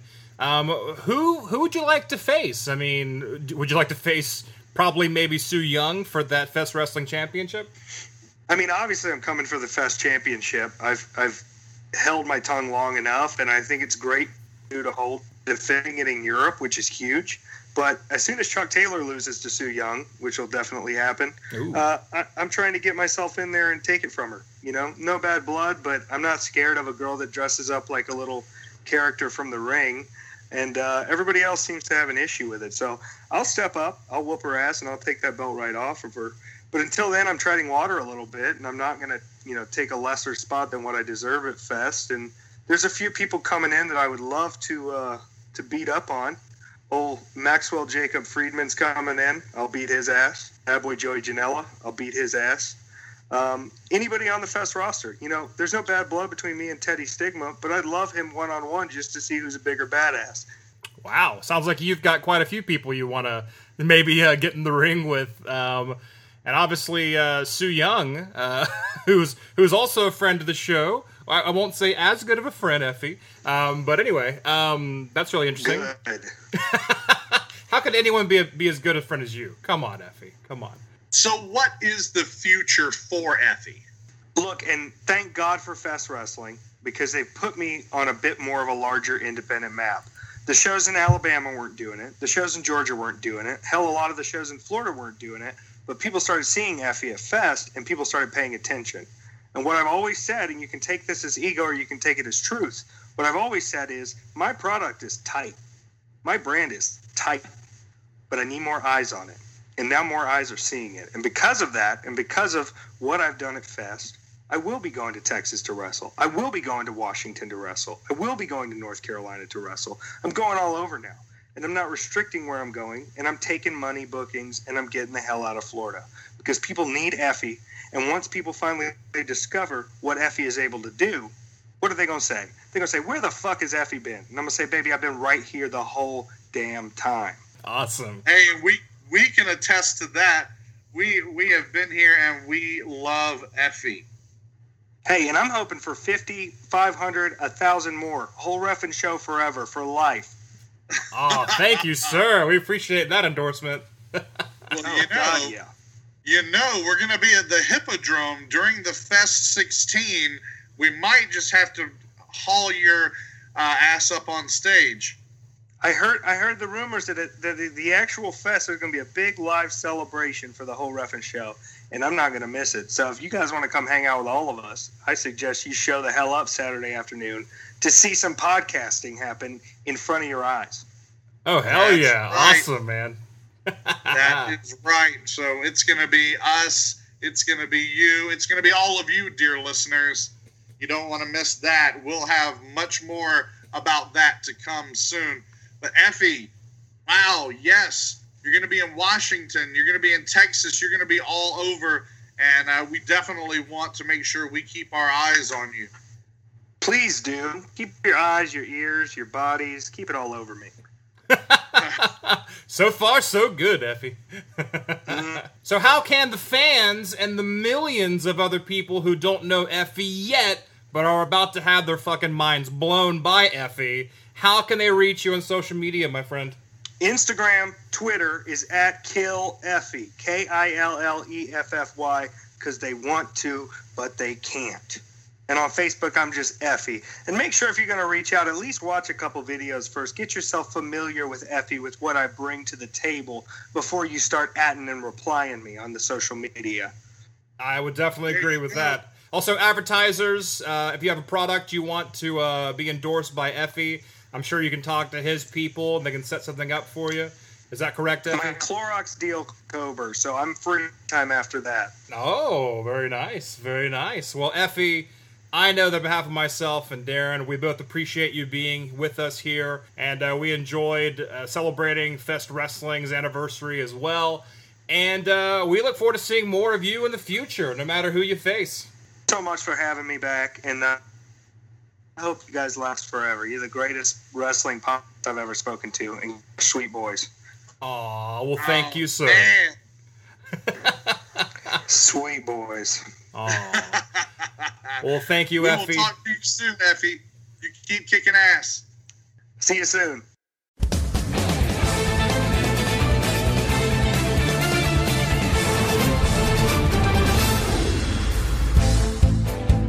And we would like to thank Effy one more time for taking the time to be on the whole Ref'n show. It's always nice when Effy stops by and tells us what's going on. And with that, uh, we're going to end it. Our 50th episode is in the can, Daryn. How do you feel about that? I feel great. I don't feel 50. I don't feel a day over 17. Episode 17? I don't feel a day older than episode 17. But yes, 50 is now going in the can, and I can't believe it. Yes, indeed. And uh, how do you guys feel about the 50th episode, huh? You can let us know. How can you let us know? Well, there's a lot of ways. You can find us on Twitter at Refn Show Podcast. That's R E F N S H O W P O D C A S T. Find us on Facebook, Whole Refn Show. Like and subscribe and share and all that fun stuff.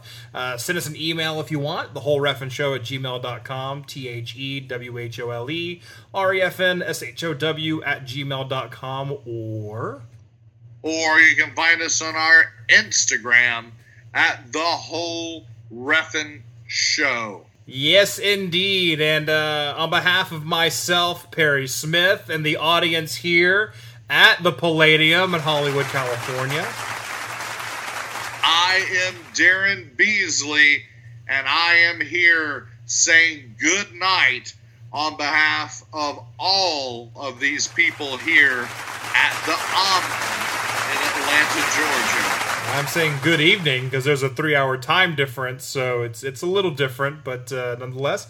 And uh, that's it, folks. Hope you enjoyed the show. We just surpassed uh, the 50 mark, and uh, we're gonna keep it going. Yeah, yeah. Absolutely. Let's drink some bi-coastal champagne. What do you say? Sounds good to me, my friend. Well, on behalf of all of us here at the Whole Ref'n Show, the only wrestling podcast that calls it right down the middle, we will see you next week, folks. Take care. Goodbye. Cheers, cheers, clink, clink.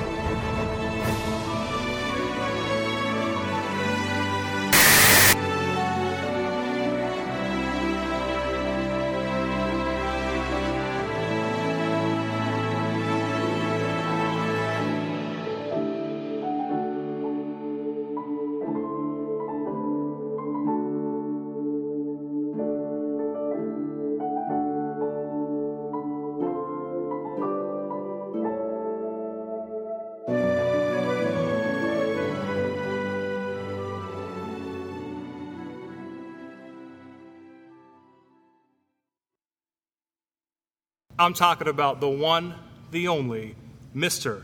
James Ellsworth. James, how are you today, sir? I'm great. Did, did you see? Did you say the whole Ref'n show? Is that what you said? That's correct. Our, Oh man, I love it. Great. Thank you. We're off to a good start already, folks.